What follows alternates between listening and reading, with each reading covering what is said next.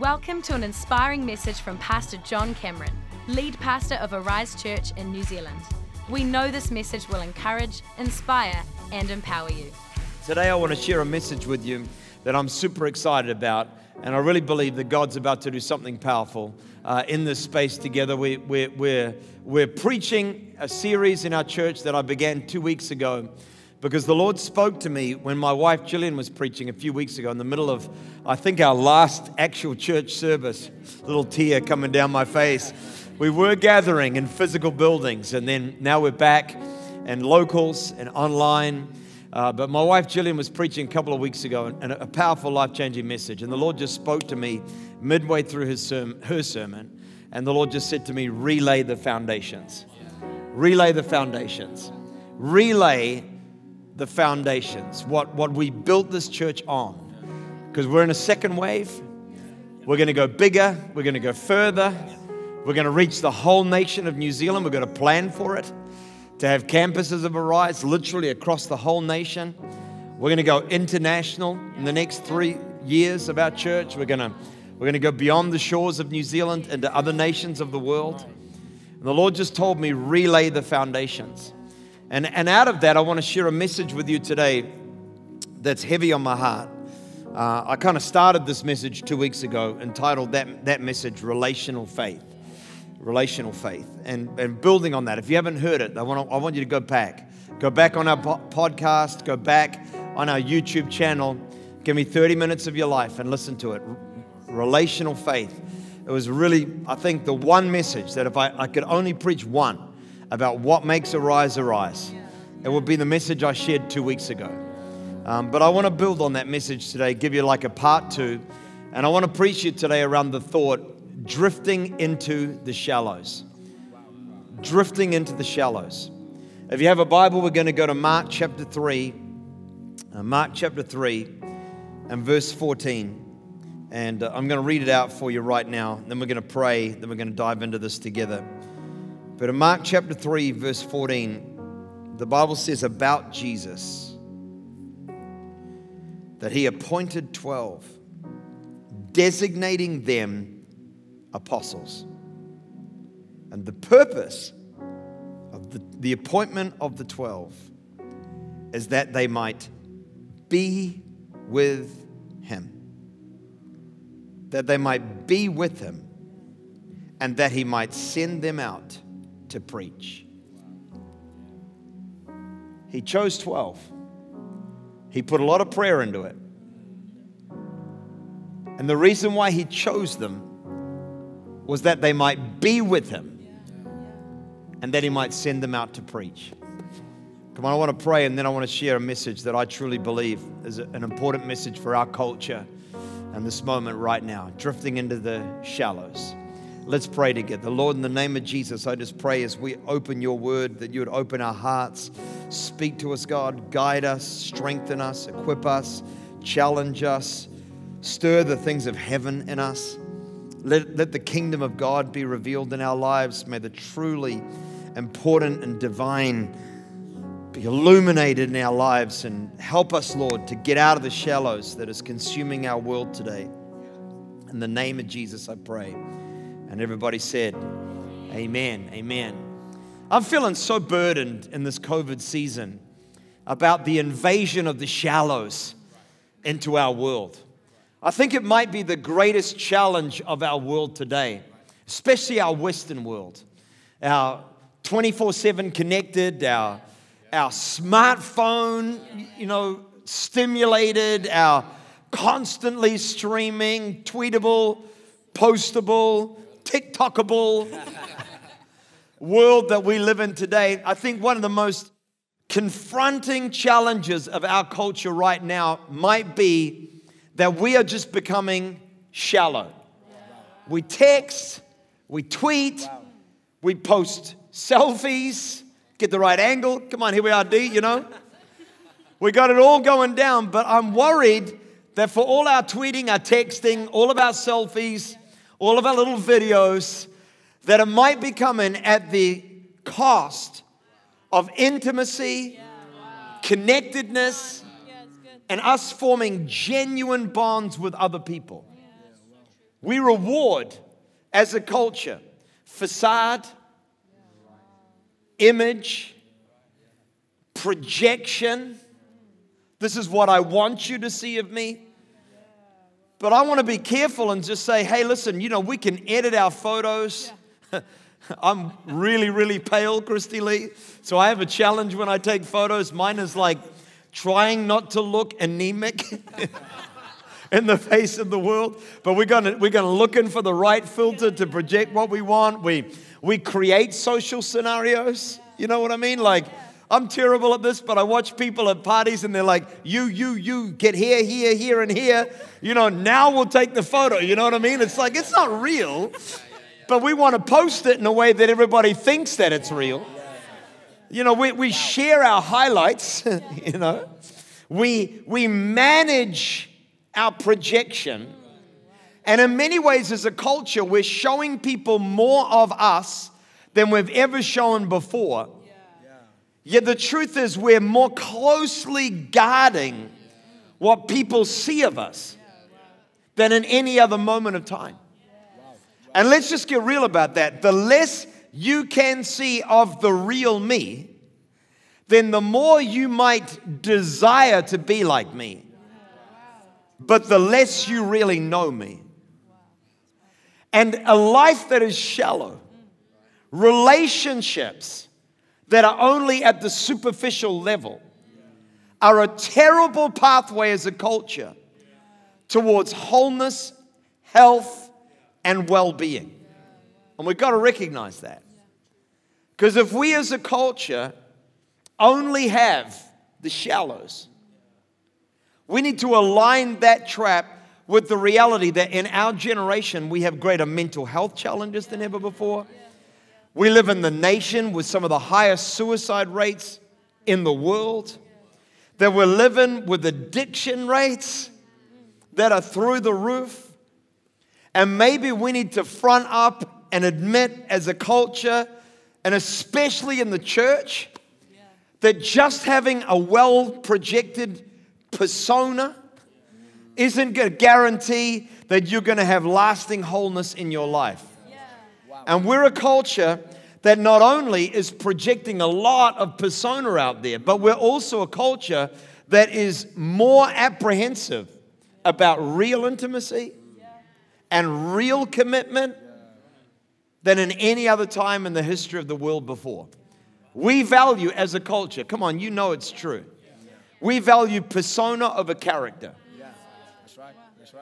We want every tweet that we tweet, every image that we portray on Instagram, every vid we record on TikTok to be well received by people more than we value standing for who we are, being who we are, portraying to the world the real me, whether you like it or not.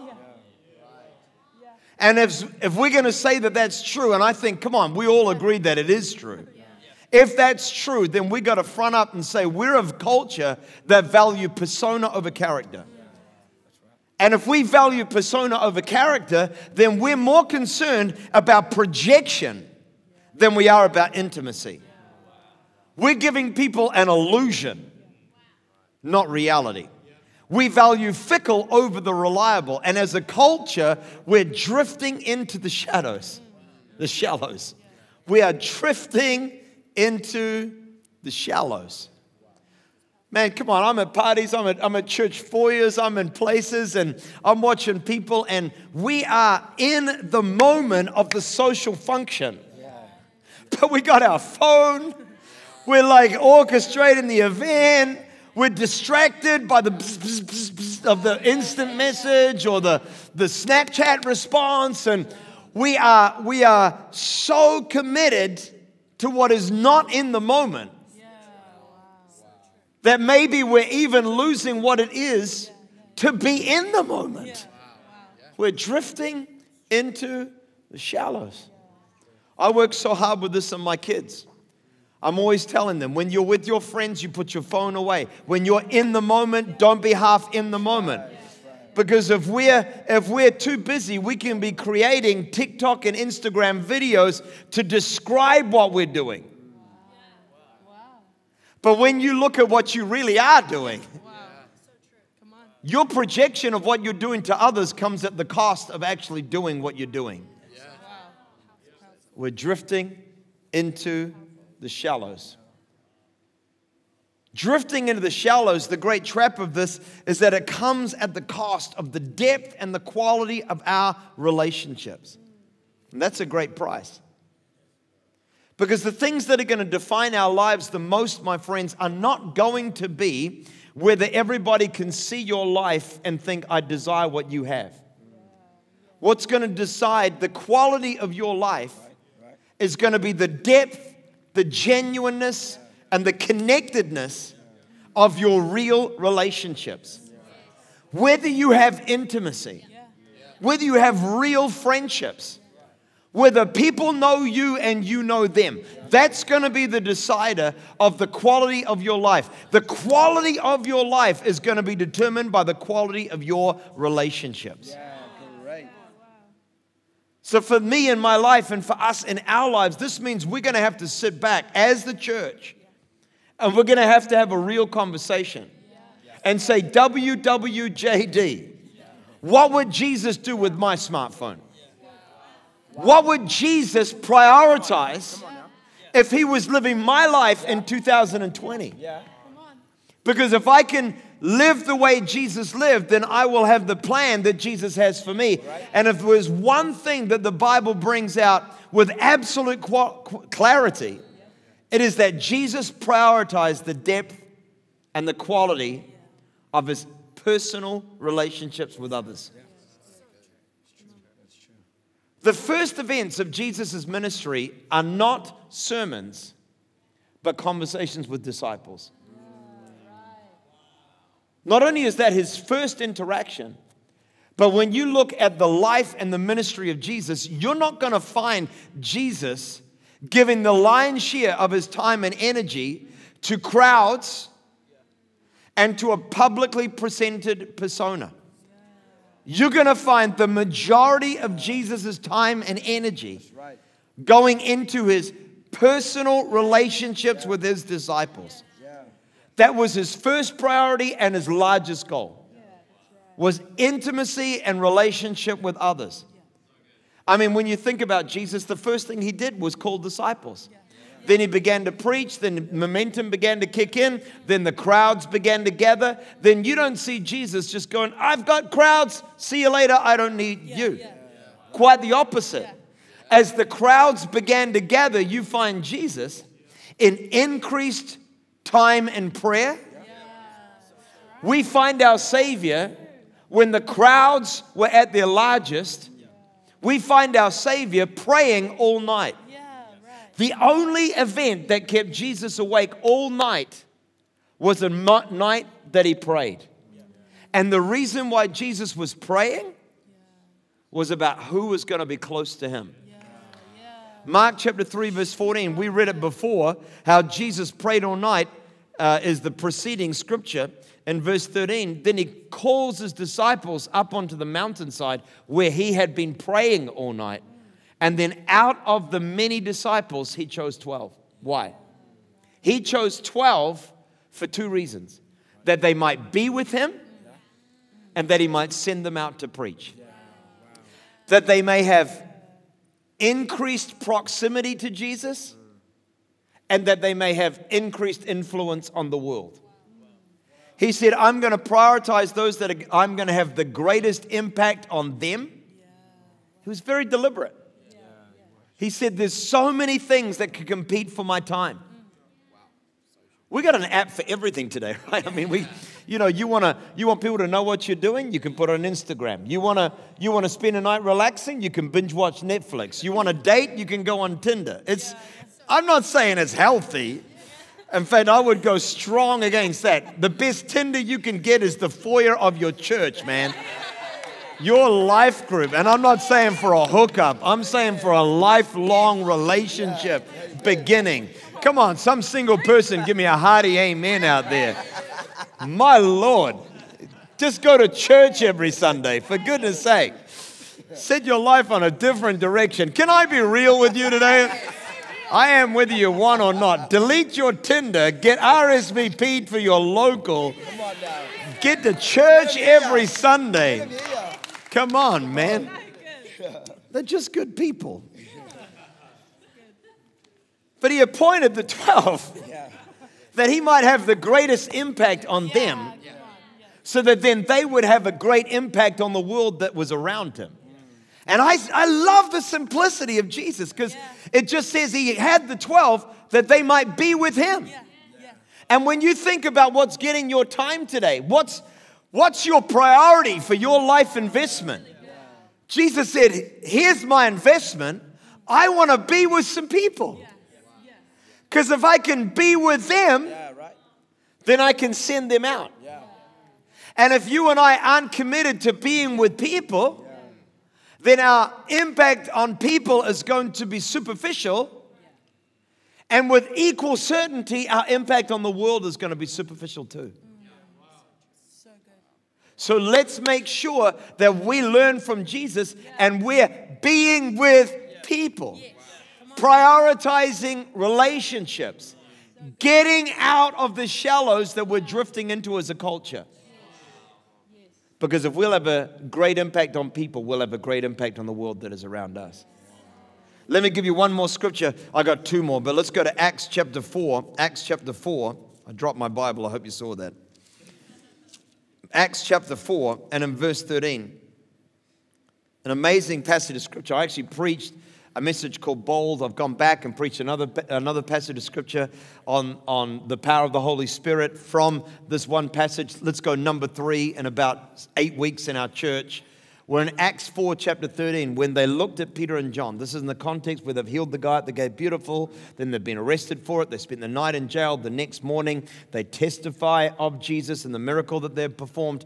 And then we get a little insight into how they were perceived by others. Acts 4:13, this is what it says. When they saw the courage of Peter and John and realized that they were unschooled, ordinary men I love that.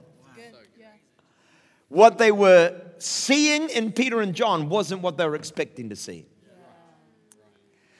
People have a perception of what they should expect from you.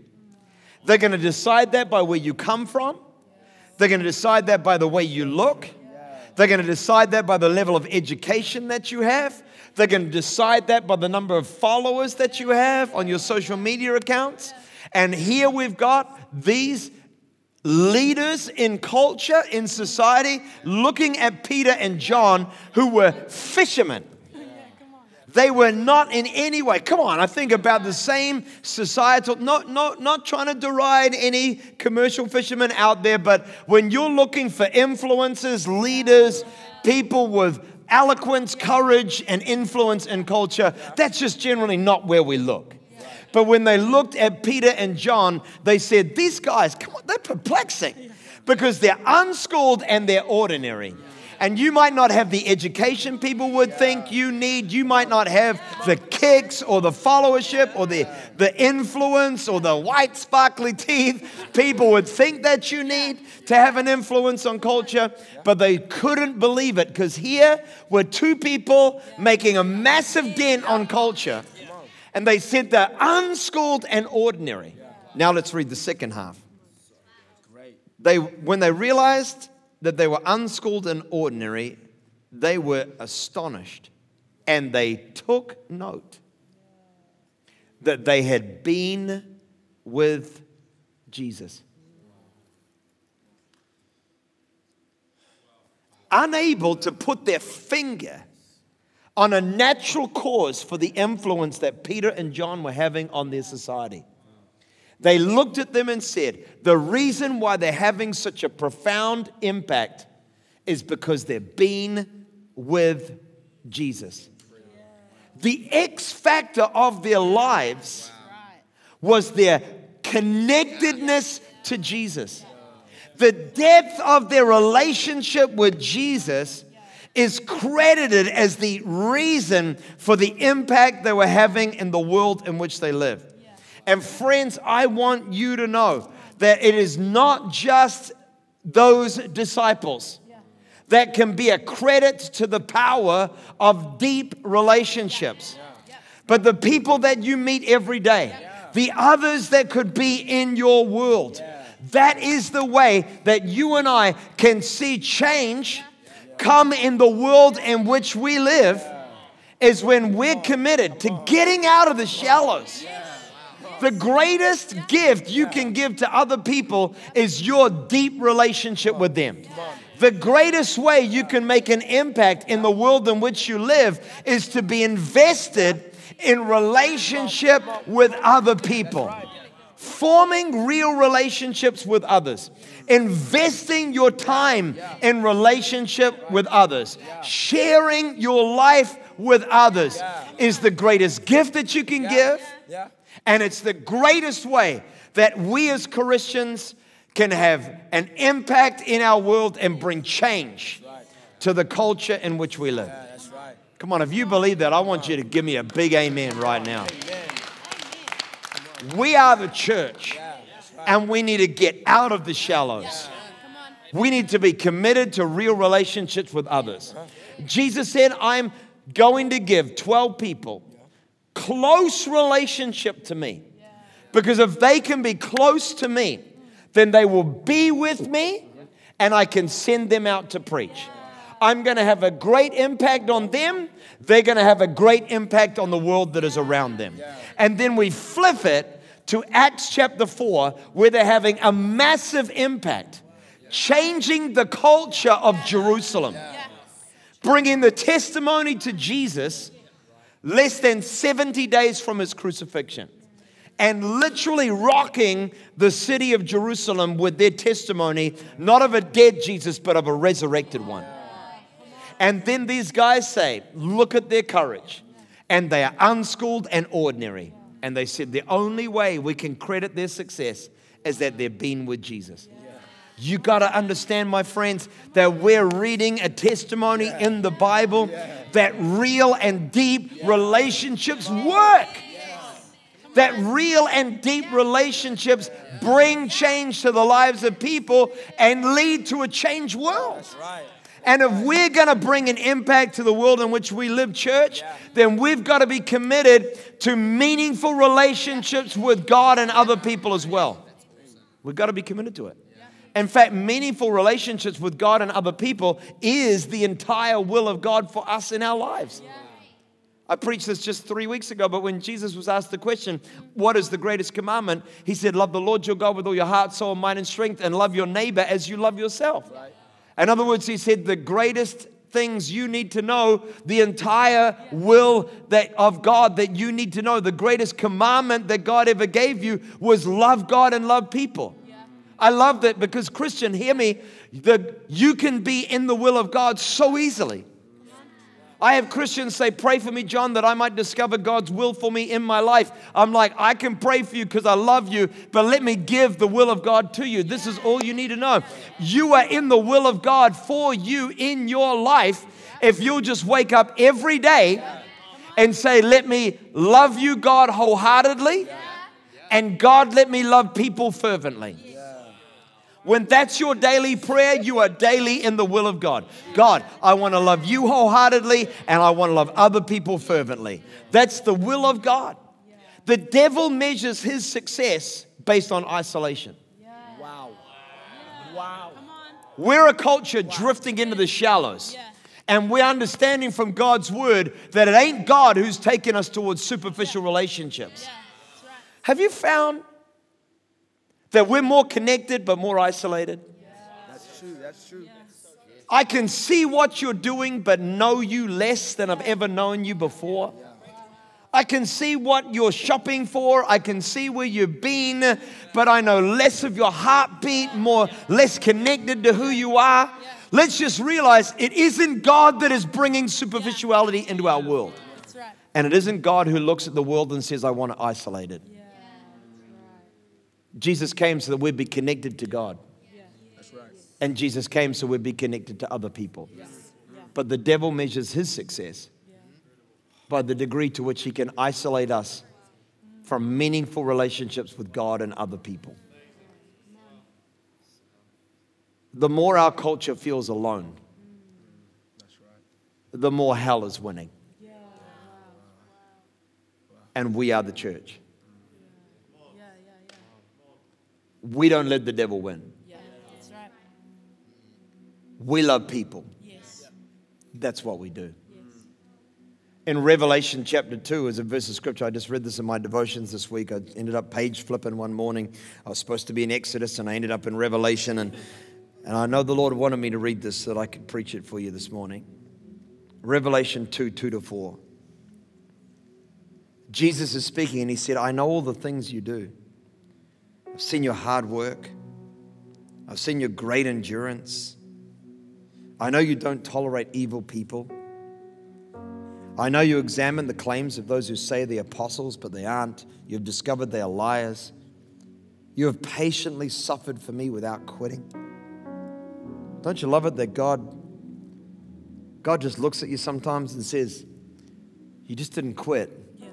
I'm so proud of you, you just never quit.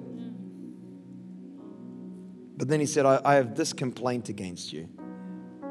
You don't love me or each other as you first did. You don't love me or each other as you did at first. You're drifting into the shallows. You're letting the superficial win.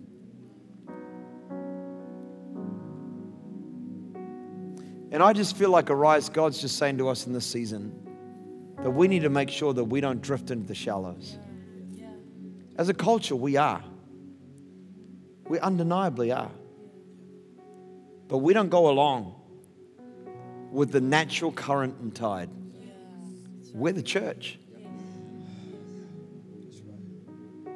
And God doesn't want us drifting into the shallows. God wants us to change the world.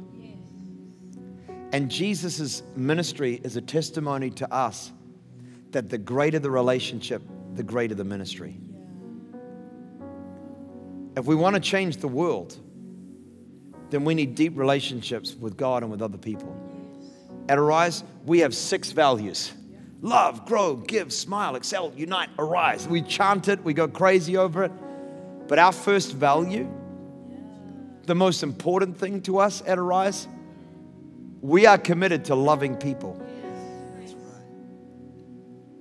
I'd go to the wall over that.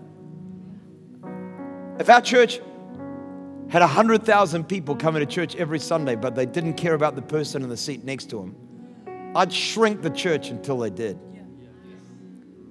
Because the only way the church makes an impact is not the number of bums in the seats. It's number it's the quality of the relationships that we have between the seats. We don't just attend church services at Arise. We spend time with people. We are a hangout church. We don't let people sit alone. We don't let people do life alone at Arise. You don't have to be a raving party person. Don't misconstrue the sermon. You only have to have three, maybe five deep friendships, but we want to make sure that we've got some people in our lives that know us intimately. And as the church, we want to make sure that there are people in our lives that aren't just my frozen, chosen friends that I can invest my life into to help them to find wholeness, healing, come on the journey with Jesus, and become all that God wants them to be. And arise, I want to finish this sermon, but let me just tell you this. I preach this in our church many times. I preach it to our staff all the time, preach it to the Arise team on a regular basis. But let me just remind you of this one thing the greatest determiner of the revival potential of the church will always be our willingness to pay the price of relational discipleship. Whether or not we as the church will invest our lives in other people, that's the decider of whether revival is going to come. Yeah. If we want a private faith, a solo faith, a disconnected faith, the cost of our selfishness is the salvation of the world. But if we would just do what we can all do. My mom and dad never preached a sermon. But when I was a child, they never had an empty meal table. There was just always someone sitting at the table. Always someone. We had boarders, in fact. You know, like there are six of us Camerons, but there'd often be up to 12 people living in our home. And I just, you know, mum and dad would just be sitting down, talking with the person, counseling them, praying over them, like they did with us kids. They didn't neglect us for the sake of it. But there are people that still turn up to everything that's significant for our family call, phone, text because they paid the price of relational discipleship. Maybe that's why our heart beats here rise for that. But, church, church, let's not drift into the shallows. Let me pray with you. Father, in the name of Jesus, I'm praying over Rise, I'm praying over your church, I'm praying over our generation. We recognize that we're drifting towards the shallows, but it's just simply not what you desire. So I pray, God, that you would arrest our hearts, awaken us, call us closer to you, that we might, as the church, as your people, live connected to you, live connected to the world that is around us. God, we profess that we love you. We want to make a difference in our world for you.